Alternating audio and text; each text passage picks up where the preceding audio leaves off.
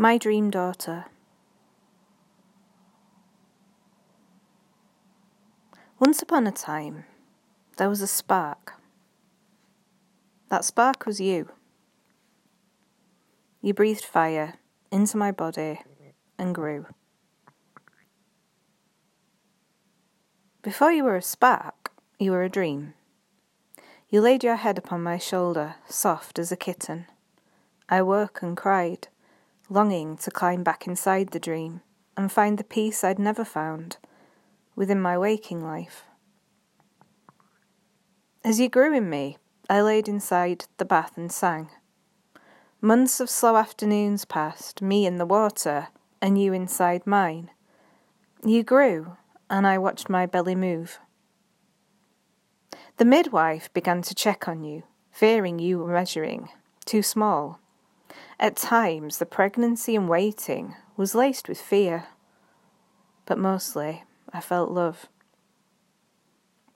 The baby of my dreams had been a girl, a face a little like mine with almond eyes. When they told me at the hospital, after another check, that I would have a girl, I fist bumped the air. My dream was coming true. When your time came to join me in this world, the pain was hot and white. I begged for an epidural as you crowned. I was fully dilated, with no pain relief, but I didn't know until I was checked again.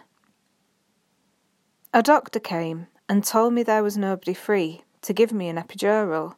He handed me a mask and I sucked in gas and air and laughed in relief as I moved further and further away from the pain. The room began to look too bright, and as if she knew my thoughts and could reply, the midwife turned down the lights. If you want to travel through time, birth a child. I could have been anywhere then, perhaps between castle walls in front of a roaring fire, the strong Scottish midwife like a wise woman from another time. Women like this have always existed.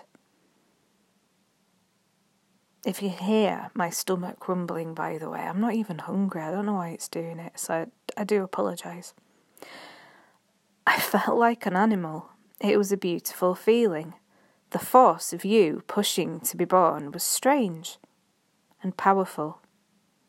Nobody had told me that giving birth would be exhilarating and that I could enjoy it. I had seen people ordering women to push on TV.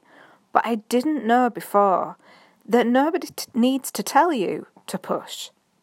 Your body already knows, and it did it with great strength, like a machine working to deliver you. Four years have gone now since we've been apart. From the age of eight, things changed for you. The seasons passed, the trees shedding their leaves in despair and gathering them again in spring with hope. Everything births and grows, waiting to do the same again, over and over. On that day, you sped into the world within three hours, which was unusually quick for a first birth. Were you as eager to meet me as I was to meet you, my dream girl? Love, Mummy.